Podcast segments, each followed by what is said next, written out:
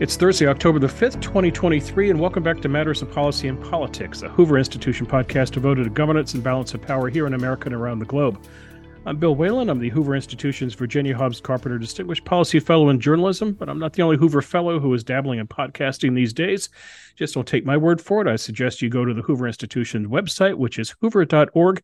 Click on the tab, click on the tab at the top of the homepage. It says commentary. head over to where it says multimedia, and up will pop about a dozen plus audio podcasts, including this one, which is at the top of the list. And humble brag, I think it's at the top of the list because I endeavor to get the best and brightest of the Hoover Institution on this podcast. Today's show being no exception. My guest is Norman Naimark. Norman Naimark is a senior fellow courtesy at the Hoover Institution, the Robert and Florence McDonald Professor of Eastern European Studies at Stanford University, and a senior fellow at Stanford's Freeman Spogli Institute. Professor Naimark is an expert in modern East European and Russian history. His current research focuses on Soviet policies and actions in Europe after World War II and on genocide and ethnic cleansing in the 20th century. Norman, thanks for coming on the podcast. Nice to be here. So, thanks to modern technology, we're able to have this conversation despite being nine time zones apart. I am in California, it's early in the morning. You, on the other hand, are in Europe late in the afternoon, early evening. Tell me what you are doing very far away from the Stanford campus.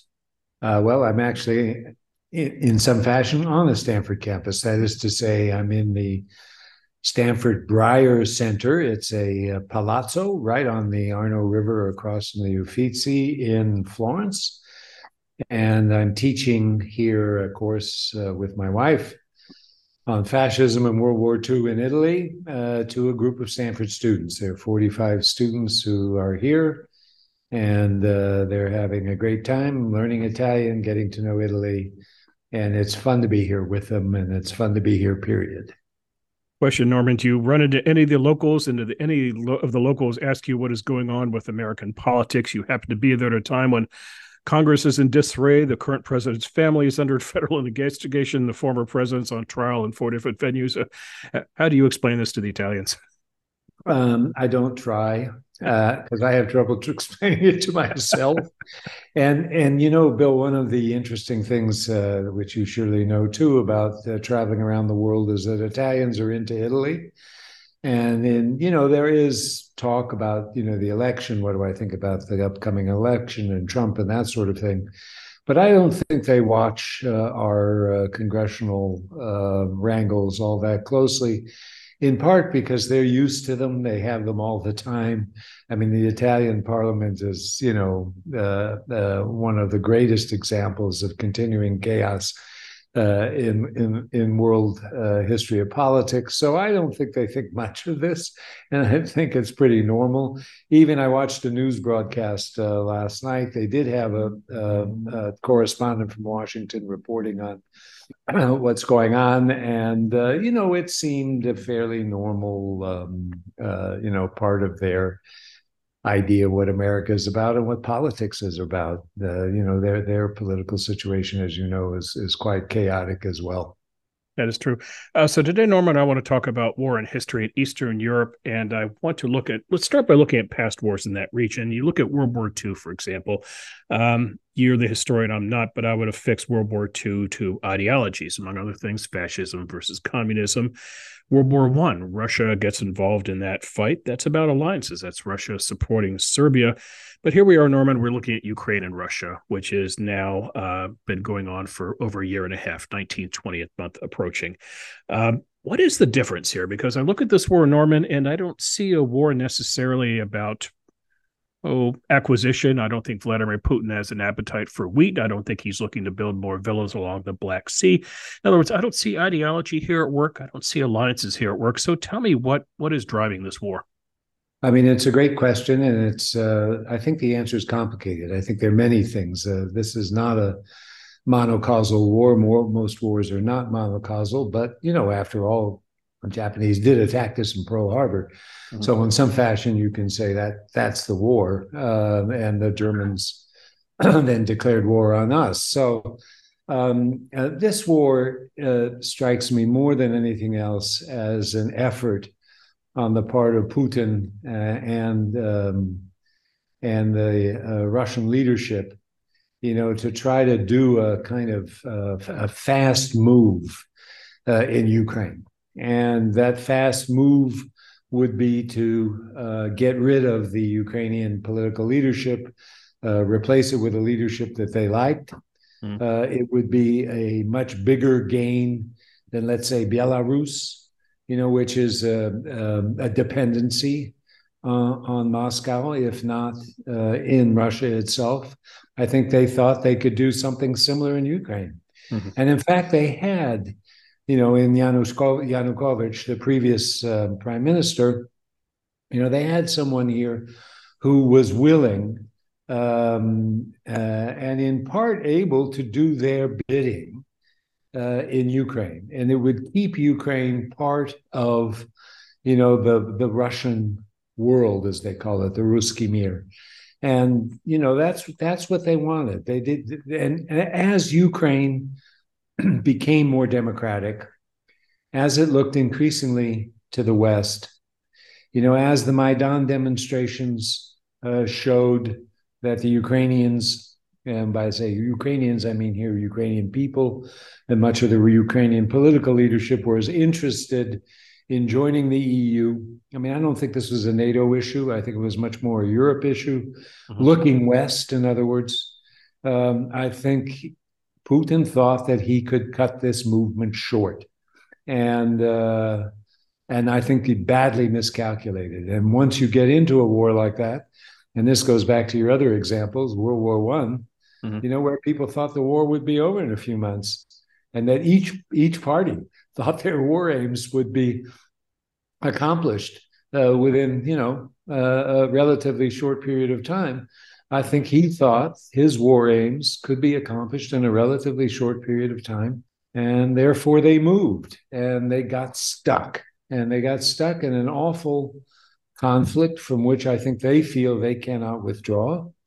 Um, and the Ukrainians, of course, uh, are feeling uh, quite the same uh, that they um, you know, need to fight for their land and for their freedom and for their uh, uh, um, sovereignty.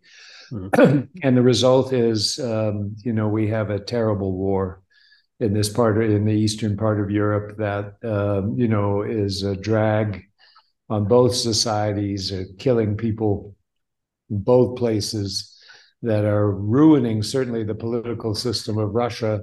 We don't know the long term effects on Ukraine. I mean, short term effects on Ukraine are quite positive. Um, but uh, it, I, I just think it's a tragedy, and you know, one of those mistakes in history that shouldn't have happened, and but does routinely happen, and um, uh, you know, we're in a, a really bad place, is my view we were emailing back and forth the other day, Norman, and you wrote something that caught my attention. You said this war is above all about empire history and Ukrainian and Russian self conceptions. Can you explain the latter, Ukrainian and Russian self conceptions? Yes. Um, I mean, uh, uh, Russians think of themselves, you know, and, uh, you know, Putin has articulated this in various ways in various places, you know, as kind of the, the senior East Slavic brother. Mm-hmm. And in some fashion, as the East Slavic people. I mean, there's a kind of ambiguity in his thinking, but but we won't worry about that. And they think of themselves as generous, as protecting other East Slavs, as you know the great Slavic people uh, who um, you know over the, the, the centuries, you know, has been um, the uniter of, of, of Slavs in this part of the world, and as uh, the natural leader of Slavs in this in this period. So you know this reflected itself in the Russian Empire, in the Imperial Russia, which was founded with Peter the Great and and went until 1917, and it was reflected in some ways in the Soviet Union as well, where the Russian uh, uh, part of the Soviet Union was considered Russians were considered in some senses superior mm-hmm. and you know more important, more central uh, to the mission uh, of imperial Russia. And so, this mission of imperial Russia, this sense that, you know, the, this body of people, this geopolitical entity, um, deserves a place uh, in the world that is special. Uh, you know, it's a mission. It's more than just, um, you know, a, a, a big uh, country, it, it is a missionary country. And that missionary country believes that Ukraine uh, is part of its body. And by separating Ukraine, which Ukrainians would like to do, say, wait a minute, we're not part of your body, we have our own.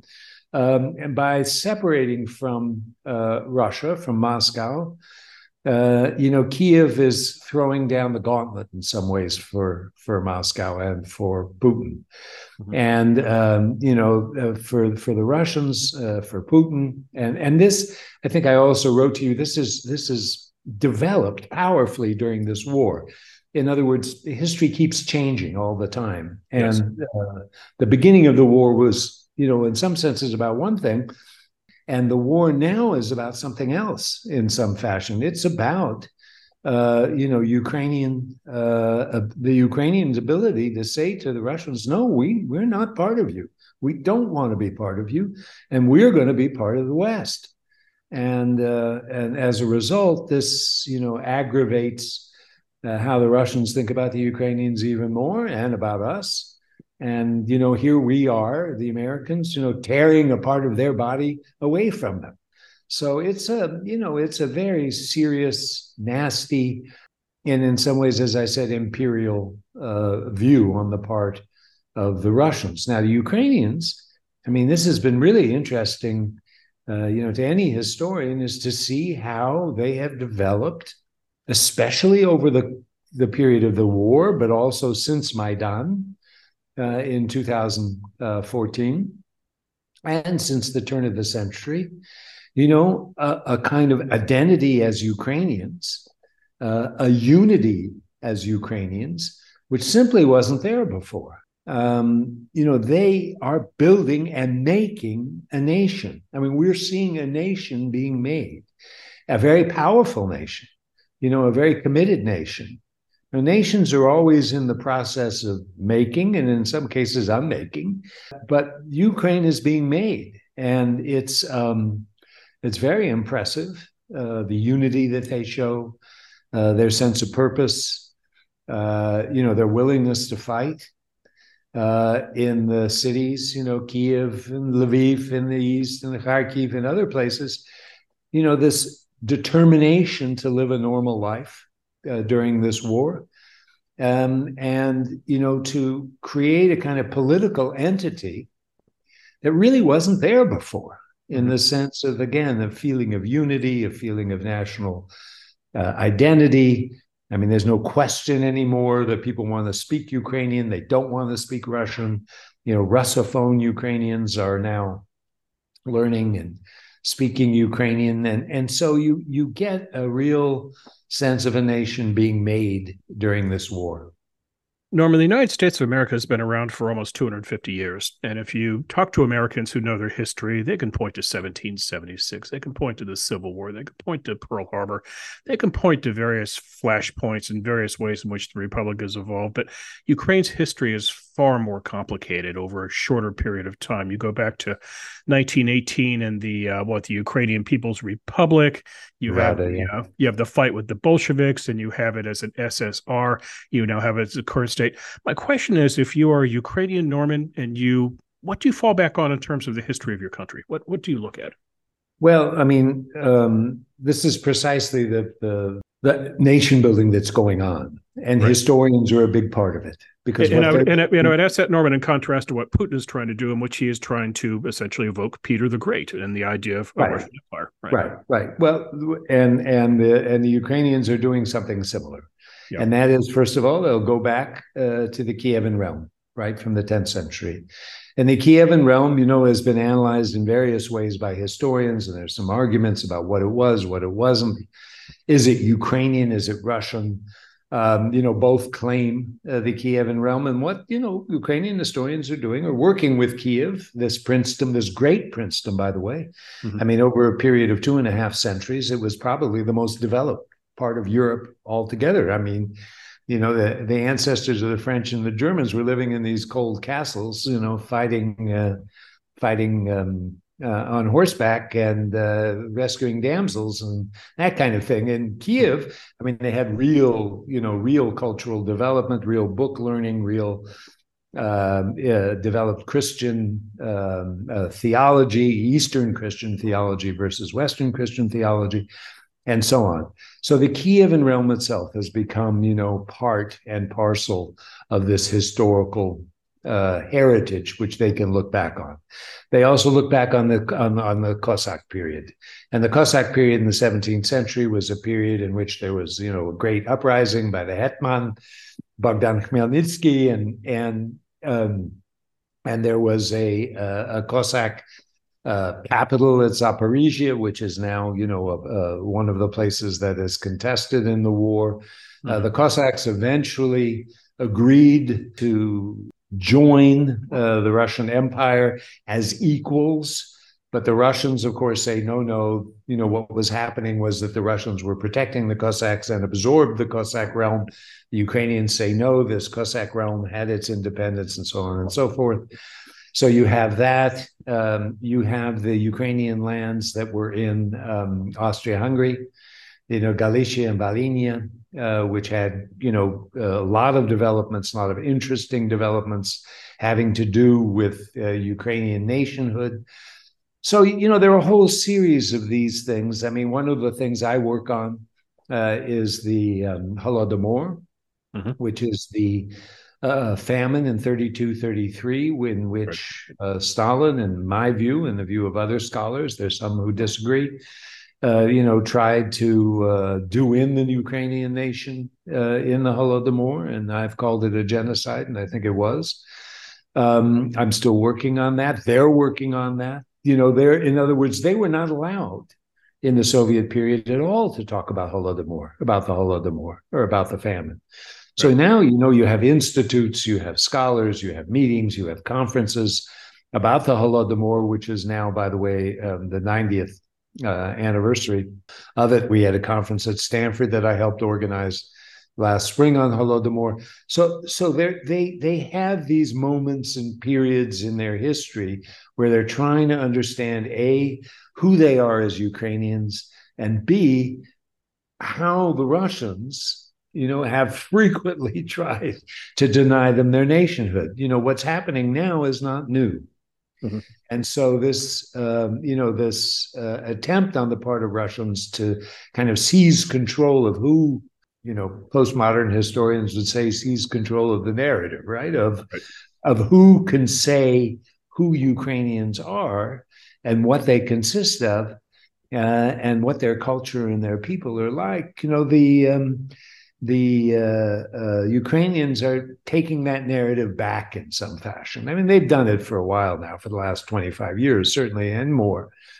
But but there are many of these moments, including um, you know World War II when Ukrainians fought uh, against.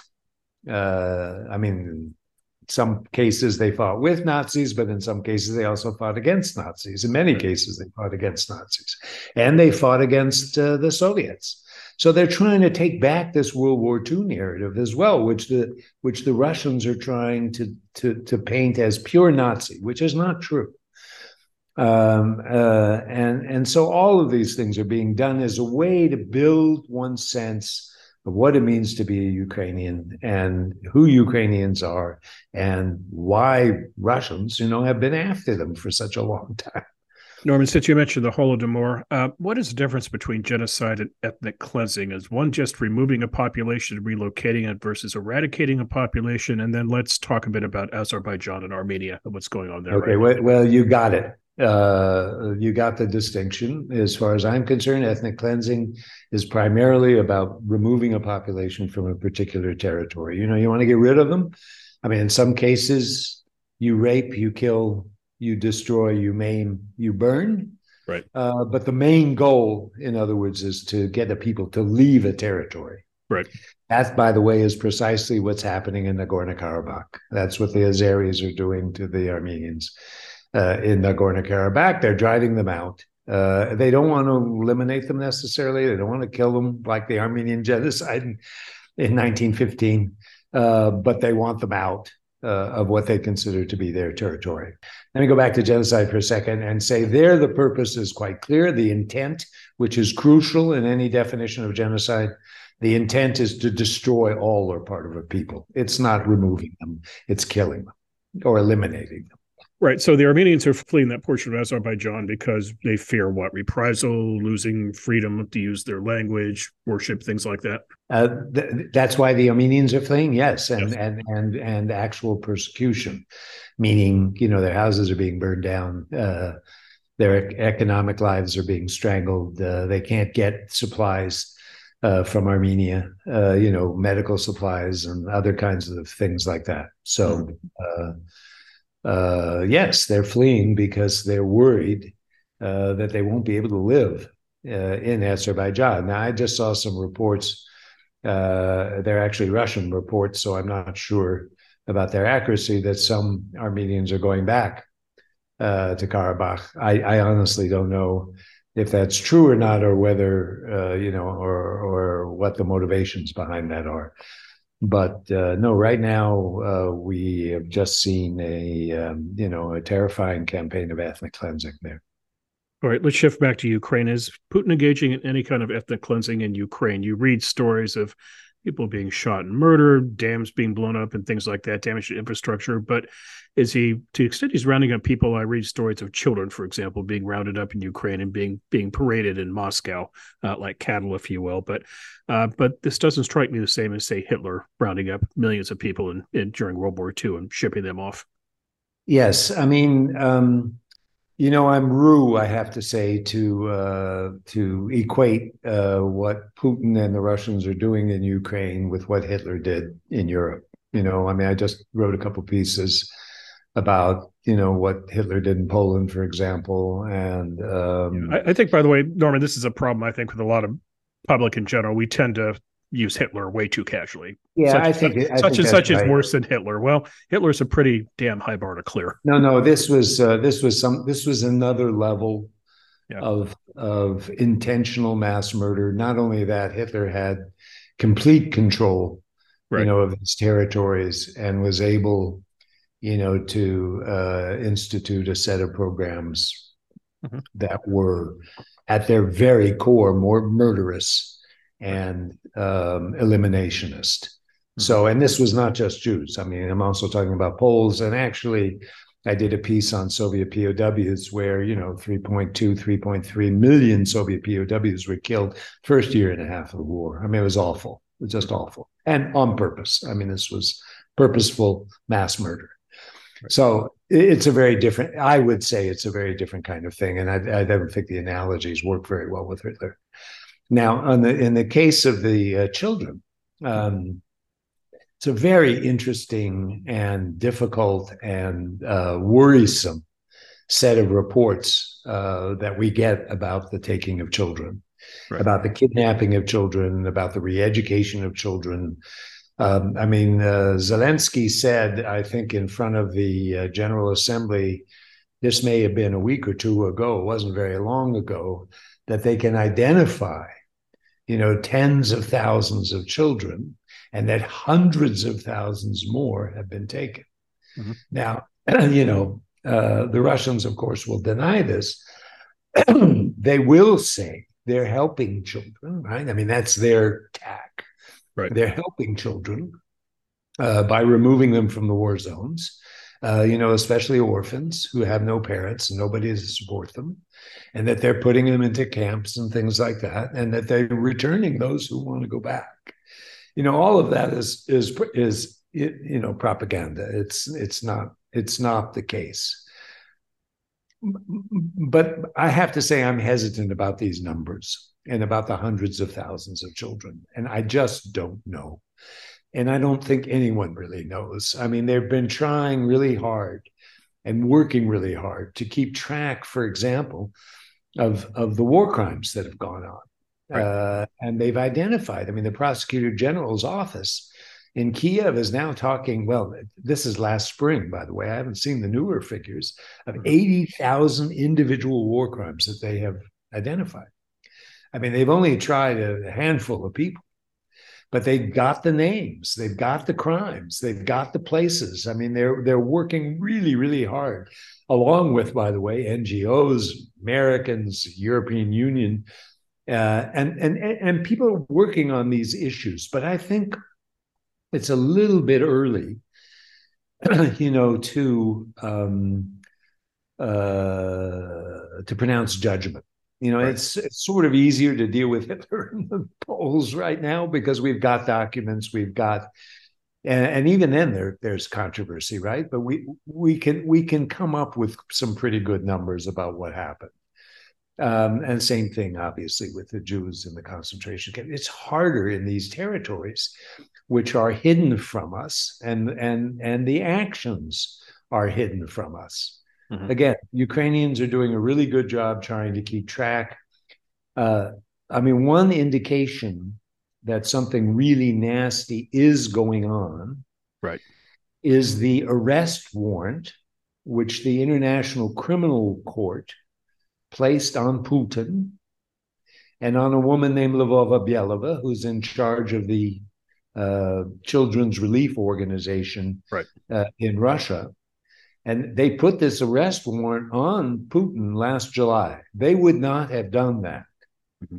if the ICC, the International Criminal Court, did not have serious evidence that these claims of kidnapping, removing, re educating children, Ukrainian children in Russia, were not true. Now, the extent of it, uh, you know, how widespread it is, uh, whether we re- really can talk, as did Zelensky, about hundreds of thousands of children, I I honestly don't know, and and I, and I, like I said, I'm a little hesitant to pronounce on.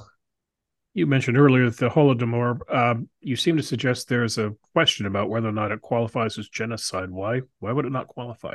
Oh boy. Um, so you know, well, you know, I mean, you know, historians, Bill, they'll argue about everything, and they'll, uh, you know, there are always people who will deny uh, genocide, and uh, you know, the genocide's a, a loaded and important term. I mean, some people think it's so loaded it should be gotten rid of. I don't think so. I think it, you know, makes a lot of sense to have a concept like that in our, in international uh, judicial affairs. Right. So, for example, I have colleagues uh, in the Soviet history field who say, no, this was not genocide. There was um, a famine, as there was all through the Soviet Union, that uh, people died in Russia, as they did, uh, as well as Ukraine, and that Ukraine was not singled out, that Stalin didn't sort of point to Ukraine and and just starve Ukraine. The whole the whole country was starving,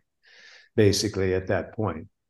Um, I would argue, on the other hand, and other historians too, and of course Ukrainians now argue vehemently about this, that uh, Stalin and the Soviet leadership had uh, um, adopted a number of measures um, said a number of things to each other. I mean, we've got some letters and we've got a little bit of correspondence, not much, not much.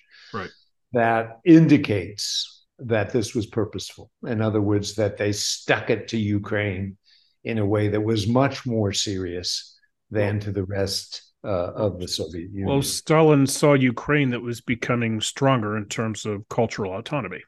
That's right. Right. That's right. That's also true. Yeah. And he killed. Uh, he ended up killing quite a few uh, members of the intelligentsia. In fact, the intelligentsia, Ukrainian intelligentsia, was all but wiped out. Right. And even the Ukrainian Communist Party by the end of the 30s was gone. I mean, all the leaders of the Ukrainian Communist Party basically were purged or sent off into the gulag.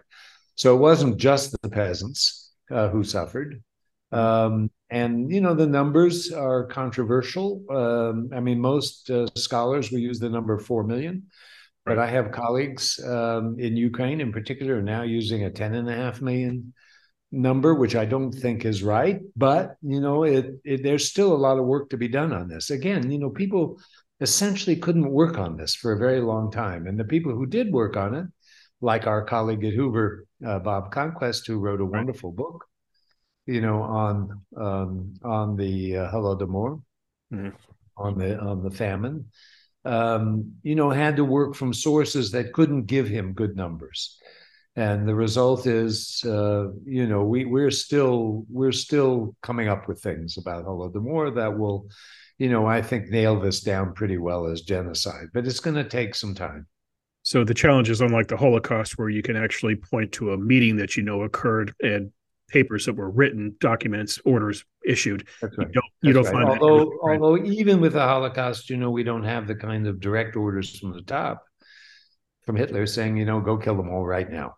You know, he doesn't he doesn't do that. And there are these conversations, you know, in the fall. I mean, historians have gone over and over this stuff, these conversations in the fall of 1941, you know, where the indication is, yes, it's time to get all of the Jews. I just Um, point out, I just point out, Norman, that people can be convicted of murder in this country on very strong circumstantial evidence, which is kind of what you have in this situation of the Right. or That's what you right. just you That's just right. have all the motives line up.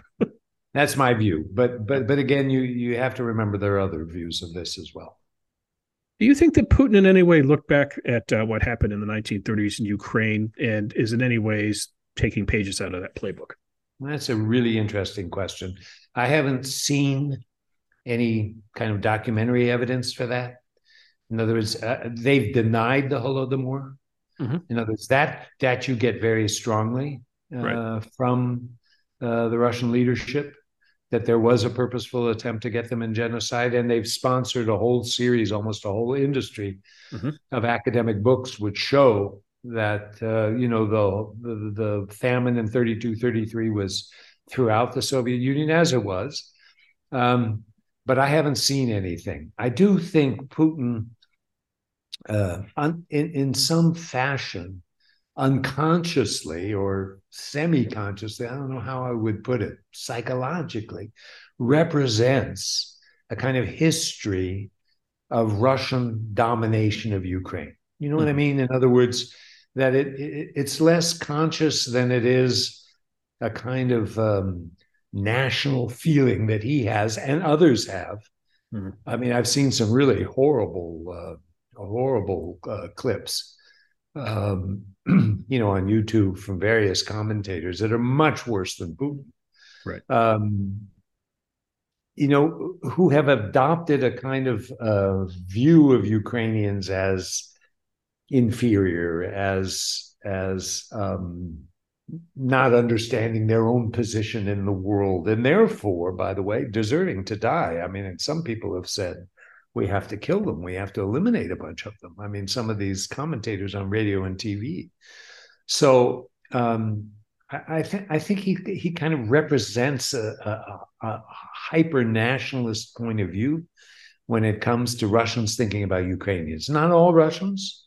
You know, I have plenty of friends who are very quiet right now, but um, uh, you know, who don't share this point of view. So it's not DNA stuff, but what it is is it's a part of the the kind of nationalist um, ideology, the Russian nationalist ideology, which can be very nasty, very extreme, and very derisive of Ukraine and of Ukrainians.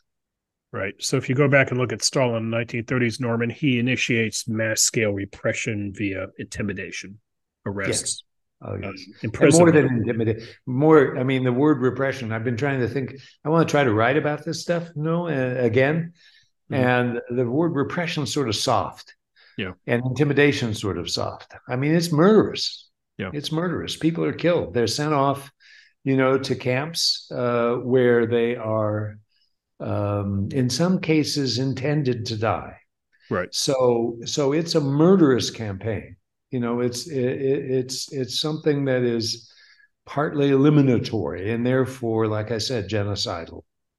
Right. Well, this is why I'm interested about the Putin parallel because you mentioned, for example, that Stalin uh, executed, or at least Stalin forces executed intellectuals, church leaders, Ukrainian Communist Party leaders. I know this war began back in February 2022 with Putin wanting to decapitate the government in Kiev. And obviously he failed at that. But do we have evidence of him trying to decapitate other aspects of Ukrainian life, the culture in particular? Oh, absolutely, absolutely. I mean, I think there's a a lot of evidence for, for example, cultural genocide. Uh, Mhm. cultural genocide is some is a kind of separate category. I mean, it wasn't included in the actual um, uh, 48th convention, Mhm. but there is this idea that you destroy when you destroy a people, when you want to destroy their ability to, you know, to exist, uh, you also destroy their books, their archives, their libraries, their churches, their architecture, um, you know, their their language. Mm-hmm. You know, for example, in Donbass, you don't speak Ukrainian anymore, right? You you right. just you just speak Russian, and and you know, were the Russians somehow to win this war, you know, terrible terrible things could happen uh, to not just to Ukrainians, but to their culture and to their language and to their uh, to their cultural attainments. In other words, so yes, I, I think that um, a kind of cultural genocide is part of the is part of the, the Russian program, and um, and again, the program is a, a you know we, we don't know how much is run from the top. We don't know exactly what Putin orders or doesn't order. Um, we do know uh, that there are lots of branches of the Russian armed forces that are doing extremely nasty things, not just to Ukrainians in terms of, you know, mowing them down in Bucha and Izium and Mariupol and places like that, uh, uh, but that are purposefully uh, destroying Russian, I mean, Ukrainian um, cultural uh, artifacts. And and by the way, um, I mean I have uh, friends who insist that they're also um, uh, the Russians are trying to destroy archives. Right. They're destroying Ukrainian archives, and that they're targeting archives, and therefore people are very careful about trying to get the archives out, so that the Russians can't destroy those. So then, walk me through the mixed message here, because on the one hand, I'm crossing your border, invading your country, and I'm telling you that look, we are descended from the same ancient state in Europe, brothers. On the other hand, I'm destroying your culture. No, that's absolutely right. It's absolutely right. Um, um, but I think the way the Russians would argue it is that um, they're destroying this false Ukrainian culture mm-hmm. that has emerged, not just now, but in the past as well, a kind of false consciousness about who they are and that the Russians know who they are better than the Ukrainians know who they are. And so, yes, the, the Ukrainians are us, and they belong to us, and we are part of the same world, but know what those no goods in the Ukraine have done um, is to um, kind of alter the, the real Ukraine and, and introduced a false Western one. You know, sometimes when they deal with Western Ukraine, you know, Western Ukraine is uh, can be considered and has a a, very different history than um, than the bulk of Ukraine. It was absorbed into the Soviet Union only in 39, uh, 40, and then again after the war. So a place like Lviv, for instance, which is you know was a important piece of the Austro-Hungarian Empire and Ukrainian national consciousness that developed there and things like that. I mean, Russians would probably say, you know, well, that's not exactly us. You know, they they did develop differently there. I mean, there again, it's a complicated historical picture. Ukraine is not a an easy historical unit to deal with. I mean, geographically it is, but not not culturally. Uh, and so, uh, you know, I think I think probably the more sophisticated Russian policymakers would would make some differentiations there. The less sophisticated ones, you know, Ukrainians are us, and and they they've just run rabid. They're now neo Nazis and following American wishes, and and um, you know don't don't deserve uh, to have their own government in their own state. So let's close on two things, Norman. First of all, let's talk about Putin's future as a war criminal. He, as you mentioned in March, the International Criminal Court issued an arrest warrant for him. Uh, he was charged with a war crime of unlawful deportation and transfer of population, which was the children you mentioned paraded in Moscow. Yeah. Uh, now, the UN General Assembly could step in here if it wanted to. It did this with Rwanda and Yugoslavia when it came to um, when it came to what was going on in those countries but we know that Russia sits on the Security Council, it would block that. But what does it mean for Putin moving forward, Norman, other than it just complicates his travel plans? Well, first of all, it does complicate his travel plans, so that's important. I mean, don't uh, I wouldn't. He, he, could go to he could go to a country like South Africa and in theory be arrested, right? Yes, exactly, and he didn't go. Right. I mean, he he appeared at the BRICS meeting mm-hmm. um, you know, by by Zoom, right. uh, and uh, he did not go. And the South Africans indicated they might have to arrest him, mm-hmm. and please don't come.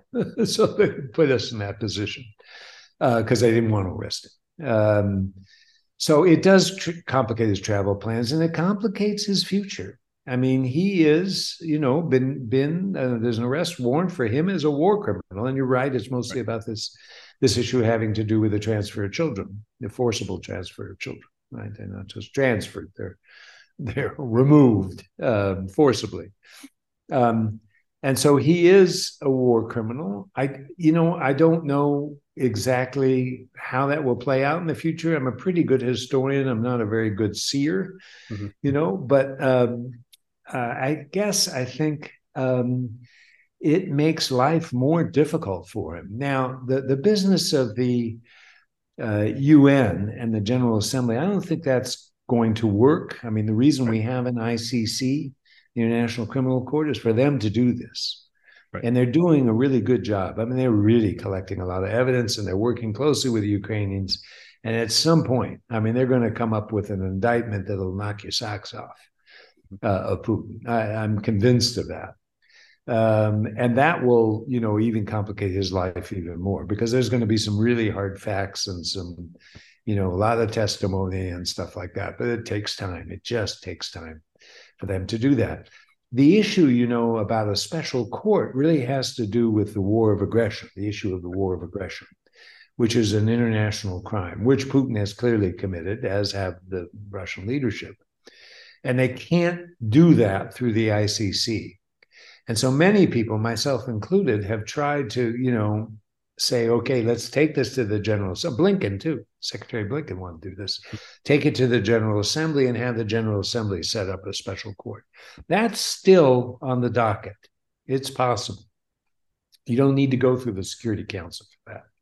You can go through the General Assembly, but it's extremely complicated. And, uh, you know, I mean, the Netherlands has agreed to pay for the court.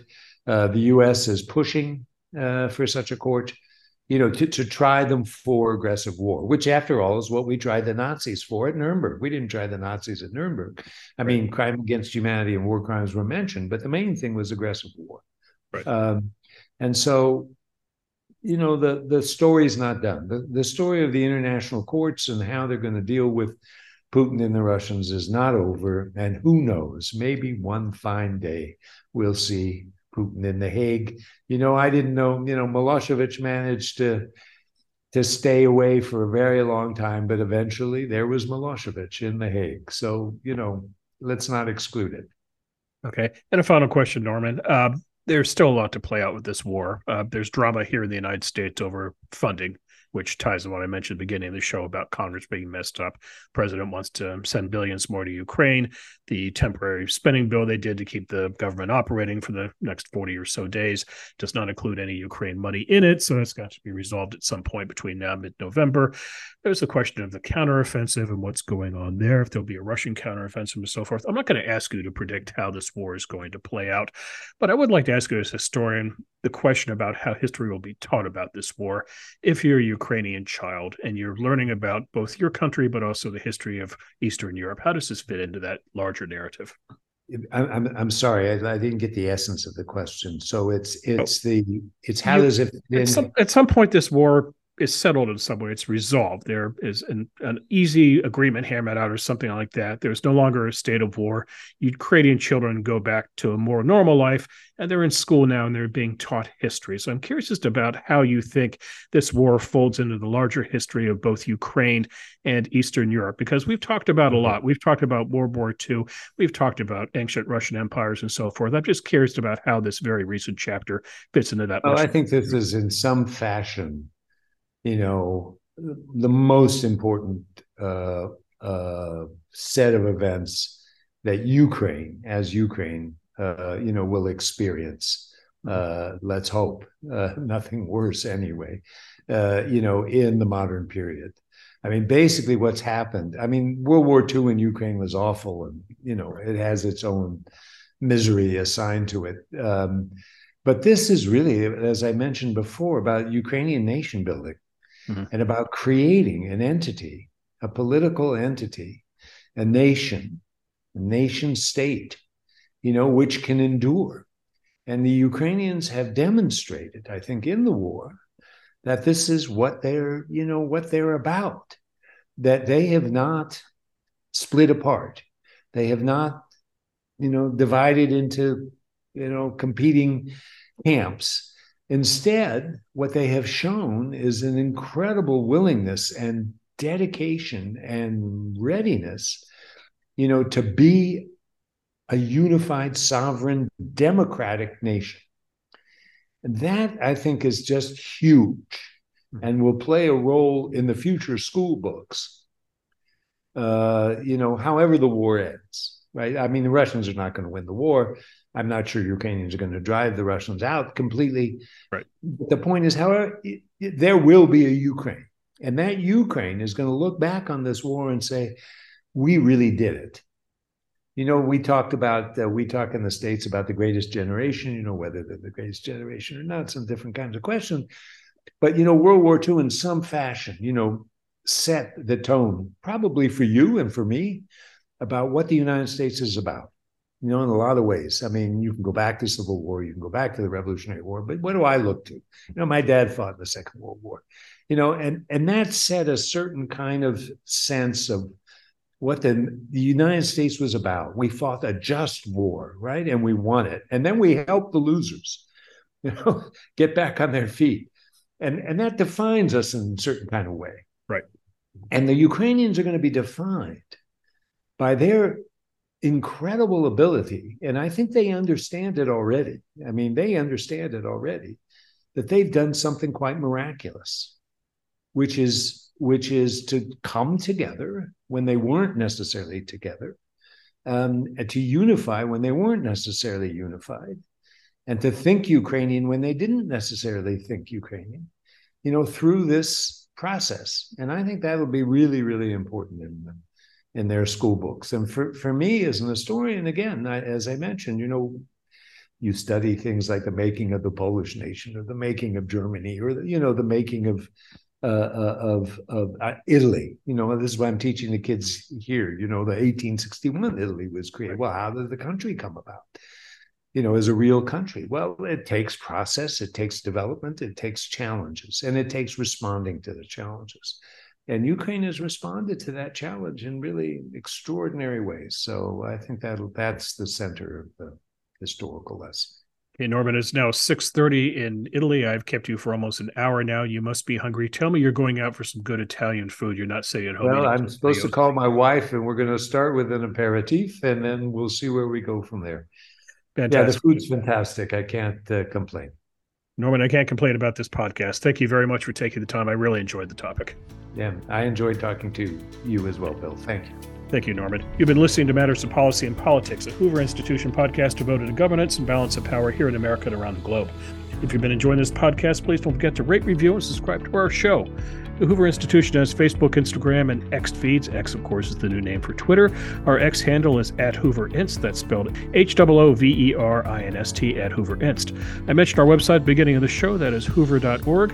While you're there, you should sign up for the Hoover Daily Report, which keeps you updated on what Norman Naimark and his Hoover colleagues are up to. That's emailed to you weekdays. For the Hoover Institution, this is Bill Whalen. We'll be back soon with new installment of Matters of Policy and Politics. Until then, take care. Thanks for listening. This podcast is a production of the Hoover Institution, where we advance ideas that define a free society and improve the human condition. For more information about our work or to listen to more of our podcasts or watch our videos, please visit hoover.org.